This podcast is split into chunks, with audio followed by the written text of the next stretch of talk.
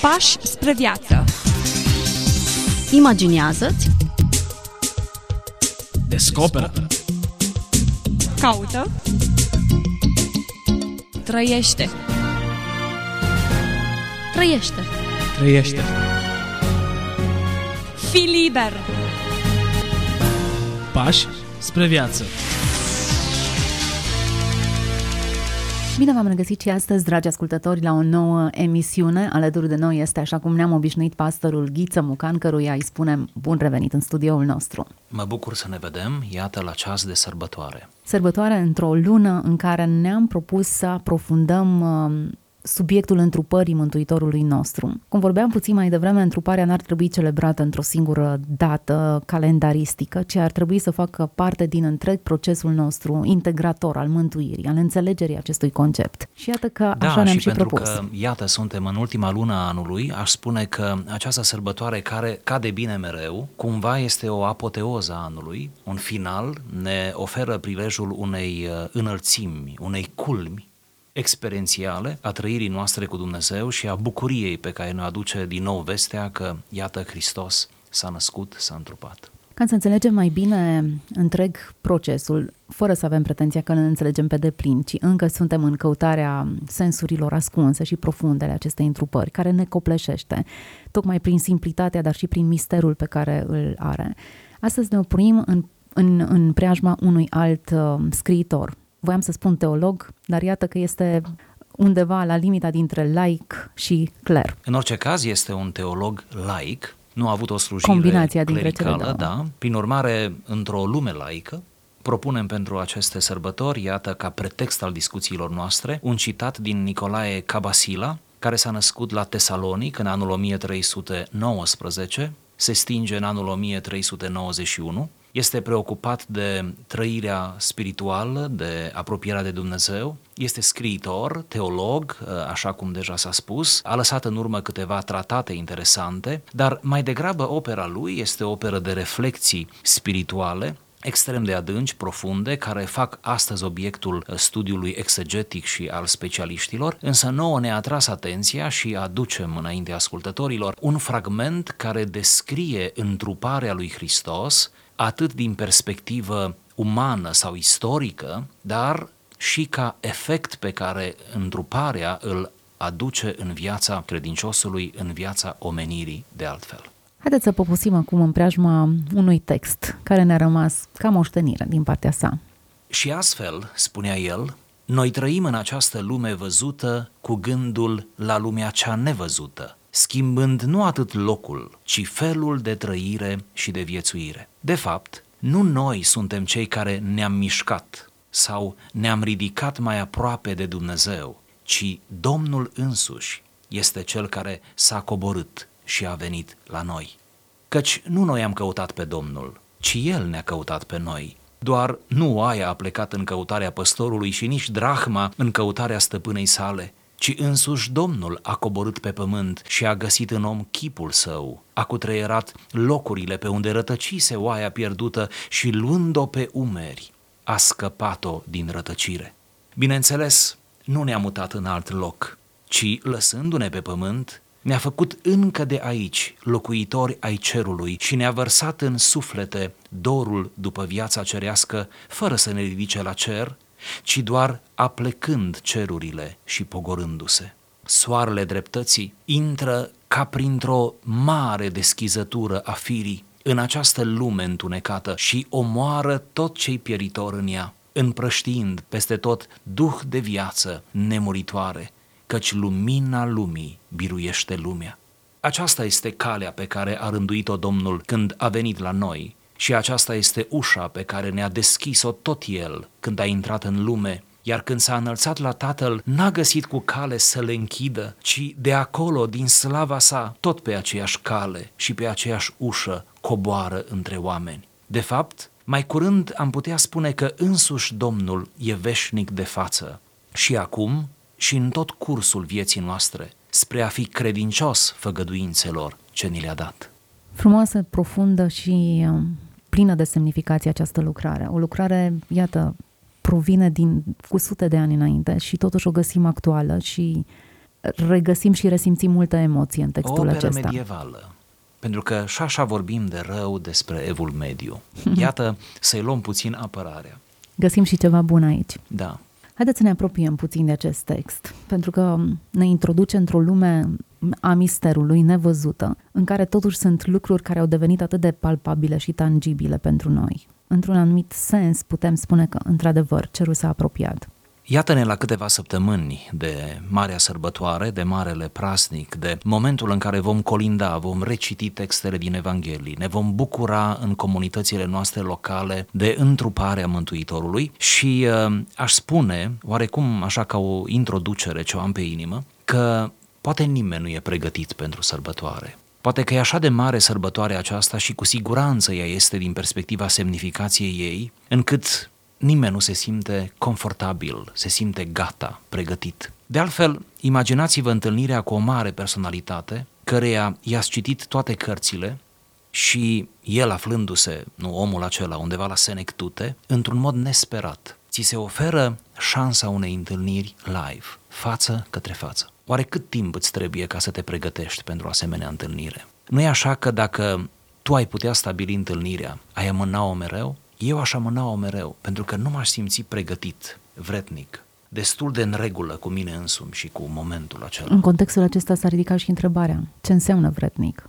Da, iată, ce înseamnă vretnic. Așa cum marile întâlniri pe care le avem în plan uman, întâlnirile de o asemenea semnificație, pur și simplu e bine să vină la ceasul lor, să vină peste noi, să ne ia pe nepregătite, deși așteptăm, anticipăm momentul, eu cred că sărbătoarea nașterii ar trebui așa să o privim la început de decembrie, ca o sărbătoare pe care o așteptăm mai degrabă cu inima decât cu mintea, mai degrabă cu emoțiile noastre, mai degrabă cu acest loc pe care îl lăsăm misterului, cum spuneați și să ne apropiem cu această candoare de sărbătoare, nu întrebându-ne atât de teoretic dacă suntem sau nu pregătiți. Poți să citești toate textele din nou și e bine să le faci, să faci asta și totuși să nu fii pregătit emoțional. Cumva, sărbătoarea aceasta ar trebui în mod normal să ne surprindă, să ne ofere ceva la care nu ne-am așteptat. În sine e un miracol. Chiar Da. o naștere obișnuită pe care Da, o socotim putem face noi, comparația asta. obișnuită, e în sine Este un o mamă miracol. pregătită pentru, pentru naștere? Mama naște, nu? Este ea pregătită? Toate mamele recunosc că n-au fost cu adevărat pregătite. Tata Pentru nici experiența atât. maternității. Tata nici atât, frățiorii mai mari nici atât nu sunt pregătiți. Cumva, iată, nașterea în plan uman aduce cu ea însă și o surpriză de proporții și foarte mult mister și foarte multă noutate. De la această premiză aș dori să plecăm, chiar dacă nu este atât de spectaculoasă, nu?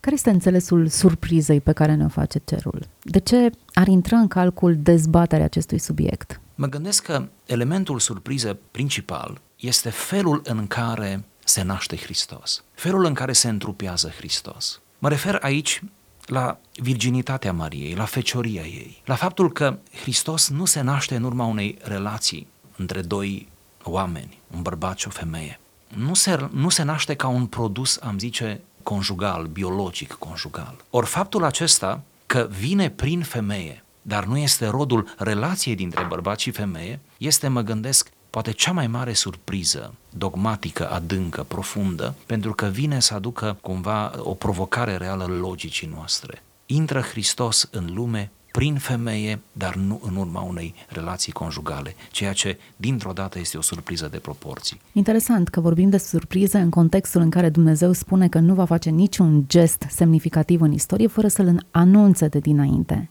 Cu toate că era anunțat bine, menționat locul, tot felul de profeții care vorbeau, inclusiv uh, profeția pe care noi o menționăm prima profeție din Biblie, că se va naște din femeie, că femeia va zdrobi capul șarpelui. Toate elementele erau anunțate și oricât de multe ar fi elementele acestea, niciodată ele nu reușesc să-l pregătească pe om. Adică el tot surprins rămâne. Chiar da, dacă din cauza că mereu vor fi două istorii. Istoria omului, a lumii, istoria terestră și istoria Domnului. Istoria aceea providențială și uh, între aceste două istorii sunt foarte multe legături, niciodată însă ele nu se contopesc. Ele vor merge în paralel, vor semăna uneori, vor avea puncte de contingență, cum a fost întruparea, dar uh, eu mă gândesc că din cauza aceasta omenirea a fost nepregătită și atunci și continuă să fie mereu nepregătită. Exact, se repetă același episod. Pentru că suntem oameni și ne trăim istoria. Sau credem, uneori fără să vrem neapărat, că despre noi e vorba și că ce se întâmplă aici, ce controlăm noi, ce măsurăm noi, nu? Ce vedem noi, cam despre asta e vorba. În timpul nașterii lui Isus cam așa a fost. Profețiile erau acolo, cum spuneați. Prevestirile, iată, erau. Cumva plutea în aer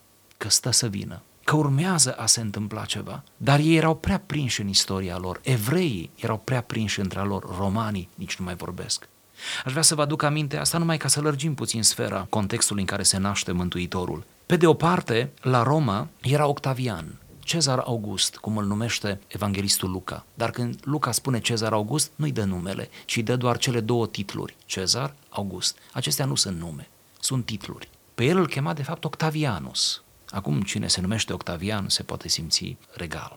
Octavianus a fost, fără îndoială, cel mai mare cezar al tuturor timpurilor din tot Imperiul Roman. De fapt, Octavian naște într-un fel, el este Augustusul despre care se va tot auzi în istorie, el naște într-un fel Imperiul Roman. El va spune la sfârșitul vieții și nu va exagera deloc, deși o va spune cu multă vanitate și aroganță, am găsit o Romă în ruine și vă redau o Romă de piatră construită frumos, arhitectural. Am găsit-o în mizerie, vă redau în aur și în splendoare. Ei bine, din punct de vedere politic, la Roma și în tot Imperiul Roman, când se naște Isus, Octavian deja obținuse titlul de Augustus, adică era un semizeu. Era considerat că nu este om decât pe jumătate, maxim pe jumătate. Cealaltă jumătate este zeu. Lui îi se aducea închinare. Aș vrea să vă aduc aminte de asemenea că ziua nașterii lui a fost transformată într-o parte a Imperiului, în special în partea asiatică a Imperiului, a fost transformată în cea din tâi zi a anului. Deci s-a modificat calendarul, ori pentru cine se mai modifică, hmm. să zicem, calendarul, s-a modificat calendarul astfel încât anul să înceapă cu ziua lui de naștere. S-a spus în ode și au rămas în istorie consemnate o grămadă de ode, de imnuri aduse împăratului, lui Octavianus, și în ode apare foarte des refrenul acesta, căci un mântuitor ni s-a născut. În sensul, un salvator ni s-a născut. Ce ironie! Da, și pace a adus, pentru că el a adus pace. El a venit după o perioadă de război civil în care într-un an întreg patru cezari s-au omorât unii pe alții. Și el a adus o perioadă de pace reală, adică nu e o poveste. Și atunci cântecele toate mergeau în direcția aceasta, căci un, un salvator, un mântuitor ni s-a adus și slavă zeilor și pace pe, în tot imperiu și pe pământ și un mare salvator ni s-a Când se naște Isus, deja Octavianus, deja cezarul de la Roma, atinsese din punct de vedere uman, dar și din punctul de vedere al imaginii, maximum pe care îl poate atinge un conducător pământesc. Am vrut să subliniez aceste detalii cu caracter istoric, sper atractive. Tocmai ca să înțelegem că momentul în care Hristos se naște, în care îngerii cântă slavă în ceruri și pace pe pământ și când anunță pe păstori, astăzi vi s-a născut un mântuitor, de fapt îngerii în mesajul lor preiau exact același mesaj care era deja în uz de ani de zile, uh-huh. doar că era aplicat lui Octavian. Și acum, în sfârșit, refrenul își găsește personajul real. Să ne întoarcem la Fecioara Maria. Și pentru că și textul acesta ne propune să scrutăm două realități privite, de fapt o realitate privită din două perspective diferite. Dacă ne uităm cum o privește cerul pe această fecioară, ea se vedea o fată simplă din popor, necăsătorită, îndrăgostită de Iosif, din prisma ei totul părea cotidian, obișnuit. Din prisma cerului e surprinzător și oare în ce măsură am putea să încercăm puțin să lecturăm realitatea din jurul nostru din perspectiva cerului. E răvășitor. Ce ați face într-o seară să vă viziteze un înger și să vă spună cuvinte de apreciere sau să vă spună lucruri pe care în niciun caz nu le-ați spune despre realitatea cu care vă confruntați? Cine n-ar vrea o întâlnire cu îngerul? Depinde ce spune noi, îngerul. Da, cine dintre noi, noi doi și cei care ne ascultă, nu, sunt în, nu suntem încă în așteptarea îngerului, să vină îngerul. Noi credem că e plin de îngeri în jurul nostru. Noi credem că Dumnezeu pune îngeri în slujba noastră uneori. Maria a avut parte de un înger, nu de orice înger. A avut parte de un arhanghel care vine să o anunțe. Maria nu este doar anunțată de înger, ci dacă mi se permite un mic rezumat, aș spune că Maria este asistată de înger. Îngerul nu vine doar să aducă un mesaj răvășitor, tulburător și legitim tulburător, Pentru că nu e simplu să ți se spună că vei rămâne însărcinată, vei naște câtă vreme tu încă nu ți-ai început viața conjugală. Să nu uităm că o astfel de, de prezumție îi periclita viața, Sigur. nu doar onoarea. În contextul nostru probabil că ar fi privită, ei, mare lucru. Dar atunci lucrul Sigur. acesta însemna Era de viață condamnare la moarte. sau de moarte. Exact. Și atunci îngerul anunță, dar nu numai anunță, asistă, o asistă, îi explică, îi oferă un confort emoțional pe care numai, până la urmă, numai divinitatea ți-l poate oferi. Iar Maria pricepe, sub șocul acela, pricepe de fapt că o altă istorie se țese în dreptul ei, deasupra ei, inaccesibilă ei și pe care o poate modifica prin propria voință, spunând nu, sau o poate lăsa să curgă, să se desfășoare, spunând da. Iar Maria a spus da. Întruparea lui Hristos, ceea ce spun acum, trebuie luat cu multă precauție, multă grijă, dar întruparea lui Hristos a stat în ultimă instanță tocmai în, această, în acest accept al Mariei. Ne grăbim să spunem, da, dacă Maria nu ar fi vrut, cineva ar fi vrut, de acord. Dar ce bine că Maria a vrut. În faptul acesta vedem și providența lui Dumnezeu, care nu greșește adresa și care contează într-un anumit fel pe pioșenia acestei fete, pe deschiderea ei, pe capacitatea ei ca într-un moment de asemenea intensitate să spună da. De asemenea să adăugăm că a spus da într-un context de maximă emoție spirituală. Și Dumnezeu, nu cred că greșim să spunem, folosește anumite momente de intensitate emoțională profundă, tocmai ca să dăm răspunsurile potrivite. Când spun folosește, nu spun că ne manipulează. Spun doar că nu există decizii înalte pe care noi, noi le luăm fără participare emoțională. Nu există. Am vrut să punctez asta pentru că în mediul în care ne mișcăm, mediul acesta religios, preponderent evanghelic, uneori emoția este vorbită ba de rău, ba de bine, ba se manipulează uneori lucrurile. De aceea să punctăm așa cum se cuvine. Marile decizii ale omului le ia în, într-o participare emoțională profundă. Nimeni nu devine mire și mireasă și spune da la altar sau... În urma unui raționament. Da. Ci în momentul acela este încărcat de emoție. Priviți, vă rog, la toate momentele esențiale din viața unui om și veți vedea că sunt încărcate de emoție. Moartea însăși, dacă o conștientizezi, dacă nu e o moarte subită, deci dacă e o moarte la bătrânețe, conștientizată, pregătită, da? e marcată profund de emoție. Deci toate momentele vieții. Pentru Maria a fost la fel. Nu vi se pare interesant? Creatorul Universului vine și cere permisiunea unei, unei fete ignorante. Ba da, mi se pare interesant. Bate la ușă când ar putea să intre oriunde poftește, da, oricum e proprietatea fascinant. sa. Bate la ușă pentru că aici nu era vorba de, de ceva impersonal, de lucruri nensuflețite, de ceva din univers, nu? Și aici era vorba de o ființă umană. Ori faptul că își cere voie Mariei, poate este cea mai plastică dovadă că Dumnezeu respectă voința umană. Poate este cea mai plastică dovadă, nu e singură, dar e poate cea mai plastică dovadă. Pur și simplu Fiul lui Dumnezeu își cere voie să, să intre în lume pe această cale, nu pe, pe acest canal, nu? E ceva specific lui da. Dumnezeu. Se poartă ca un domn. Bate da. la ușă, dacă aude da. cineva, dacă răspunde, nu că n-ar putea să nu i-ar sta în, în, în măsură să intre oriunde ar pofti, să impresioneze pe oricine ar vrea, să, să convingă pe oricine ar vrea foarte interesantă modalitatea aceasta a lui Dumnezeu de a se apropia de fiecare dintre noi. Până la urmă, noi, aici este un, un pattern, un model de a se apropia față de fiecare cu foarte mult respect pentru ființa umană. Mi-ar plăcea să luăm lucrurile în felul acesta și acum să le aplicăm, la început de decembrie. Cred că Dumnezeu și acum, pentru fiecare dintre noi, prin toate aceste detalii, doar bate la ușă. Doar uh, se apropie de noi, doar ne lasă să-i simțim prezența, uneori să-i o presimțim, nu? Să-i o intuim. Aș recomanda ascultătorilor noștri, mie îmi recomand în fiecare an, încerc să practic asta, să facem pași mărunți, cu pioșenie, cu smerenie, de mare sărbătoare sau de momente de felul acesta. Nu mai crede mult în uh, acea năvală pe care o dăm peste eveniment și uh, peste sărbătoare și cumva parcă strivind sărbătoarea. Aș vrea să admitem că semnificația acestei sărbători este mult mai înaltă decât o putem noi cuprinde, explica, chiar trăi și să admitem că o astfel de sărbătoare mai degrabă este cuprinsă cu inima decât cu mintea. Mai degrabă stă în cântec și în colind decât în exegeză, decât în explicații. Vă gândiți că din punct de vedere textual avem decât doi evangeliști care vorbesc despre întrupare, care descriu, nu care vorbesc, care descriu întruparea. Doi din patru, ce frumos ar fi fost să fie patru din patru. Numai doi descriu. Vă mai aduc aminte de asemenea că aceștia doi sunt destul de reținuți și ne oferă până la urmă la rigoare fiecare câte o întâmplare, atât, una, unul cu păstorii, celălalt cu magii. Deci din punct de vedere textual avem atât de puțin, ceea ce ar trebui să fie un semnal de alarmă, că nu e vorba prea mult despre exegeză, despre analiză textuală,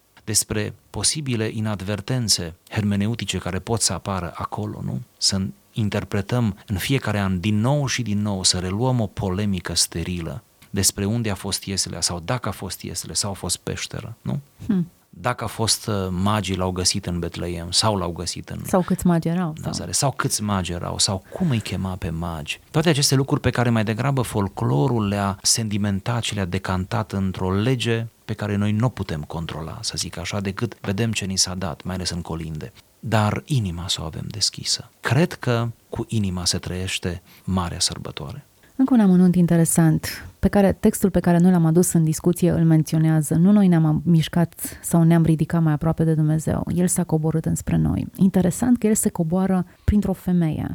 Nu uităm că prin femeie a intrat păcatul și în mod normal, poate că ar fi trebuit să spună sunt foarte dezamăgit de felul în care te-ai comportat, femeie. Am să recurg la alte mijloace, am să-l iau pe bărbat și un bărbat va naște un copil. Iată, ceva neauzit. La fel, nu pare mai puțin neauzit decât o femeie, o fecioară să aducă pe lume un copil fără să existe relații sexuale. Foarte interesant că în acest context Dumnezeu acordă atât de mult har, pentru că aceasta este și formula de salut. Har îi acordă femeii. Ție ți s-a făcut har, da. Femeia tocmai har. prototipul prin care a intrat păcatul în lume. Ce vorbește asta despre Dumnezeu? Unul dintre paradigmele întrupării este tocmai aceasta. Dumnezeul care se, coboa, se coboară, iar întruparea prin femeie, prin fecioară, ca să menționăm, prin fecioară, arată cât de adânc s-a coborât Dumnezeu. Într-o lume a bărbaților, el alege o, o femeie. Într-o lume a femeilor, el alege o fecioară, o fată care încă nu aparținea soțului ei, într-o lume în care o femeie avea un statut social doar prin apartenența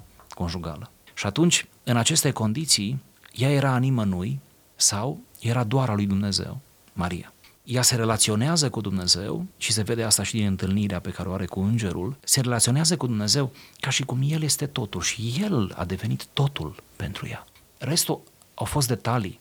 Viața ei în continuare a însemnat o succesiune de, de detalii până la cruce, până la crucificarea Mântuitorului și după aceea. Dar momentul important, cel mai înalt, atunci s-a consumat pentru ea. Da, fără îndoială. Coborârea lui Hristos, coborârea lui Dumnezeu în Hristos, în întrupare, este probabil paradigma cea mai explicită a gestului pe care Dumnezeu l-a făcut. Pentru că ne ajută și sub acest plan, planul de sus, nu? Și planul de jos. El pleacă de sus da, și automat coboară, dezbrăcându-se de sine, cum explică Pavel, renunțând la anumite prerogative, dar rămânând în continuare Dumnezeu, pentru ca să poată să îmbrace straile noastre omenești. Interesant și surprinzător. Maria crede aceste lucruri. Zaharia, dacă e vorba să luăm un preot, îi vine greu să creadă că la o vârstă mai înaintată, nu neapărat bătrân, dar la o vârstă mai înaintată, va avea totuși un copil. Apoi, din astea două, care e mai dificil de crezut? De ce Maria crede? Pentru că e mult mai inocentă. Amândurora li s-a arătat un înger și li s-a comunicat un da. mesaj. Da. Maria crede pentru că e la vârsta încă a inocenței. Maria este o adolescentă, cum am spune noi astăzi. Ori, uh, vedeți, experiența, anii adunați, uh, multele dezamăgiri pe care le întâmpină omul, cum Zaharia, om în vârstă, produc peste noi un fel de, cum să o numim, de carapace și devenim mult mai uh, circumspecți când e vorba de arătarea lui Dumnezeu și de promisiunea lui Dumnezeu. Copiii, da, copiii, forțând puțin nota, spunem și știm asta cu toții, copiii au o predispoziție mult mai bună față de sacru, față de miracol, față de mister, decât noi adulții și pe cum înaintăm în viață, devenim parcă tot mai opaci, cum spuneam, tot mai închiși la fenomen. Fetița mea vede îngeri, eu nu, dar amuzant că i-am, eu i-am spus ăsta este un har dacă tu îi vezi. I-am întrebat, mama, dar tu ce har ai? I-am zis, să cred fără să văd. Dar într-un fel, cred că inocența e un teren trupice ca să vezi și să și crezi. Sigur. Sigur, Zaharia a văzut și nu a crezut. Sigur. Pentru că nu e simplu, nu? Cum spuneam, după atâția ani, zeci de ani, să ți se arate și tu să crezi în mod, să cuplezi în mod uh, automat. Suntem la finalul acestei emisiuni și ne-am propus pe parcursul acestei luni să creăm un cadru pentru a înțelege mult mai bine, mult mai clar, în măsura în care noi suntem în stare să înțelegem cu mintea noastră, cu înțelegerea noastră, cu lumina care ni s-a dat, întruparea Mântuitorului. Părerea mea e că doar în veșnicie vom înțelege miracolul care s-a întâmplat acolo. Dincolo de povestea pe care atât de mult am pus-o în scenă și am, am adus elemente specifice acestei sărbători, există un mister pe care noi încă nu l-am deslușit. Da, să ne pregătim pentru mister în această lună și mici recomandări pe care le-aș face ar fi să încercăm să fim mai puțin ocupați, să ne dezlegăm de cele pământești cât mai mult cu putință. Oricum, momentele acestea ne ajută, nu? Săptămânile acestea, fiecare încearcă să fie mai liber, mai, nu? Mai destins, mai relaxat, să încercăm să ne străduim și uh, să ne apropiem mai mult de cei dragi, de textele potrivite, să ne căutăm colindele, să ne pregătim de colindă. Să ne cântăm colindele. Să ne cântăm, să le repetăm. Eu zic chiar așa, să începem repetițiile. Și emisiunea noastră tocmai aceasta a făcut. Mulțumesc foarte mult pentru prezența în emisiune. Mulțumesc tuturor celor care ați rămas pe frecvența noastră ca să auziți o mică parte din acest exercițiu, această repetiție de sărbători. Audiție plăcută în continuare. Dumnezeu să vă binecuvânteze. Pași spre viață. Imaginează-ți Descoperă. Caută. Trăiește. Trăiește Trăiește. Fii liber. Pași spre viață.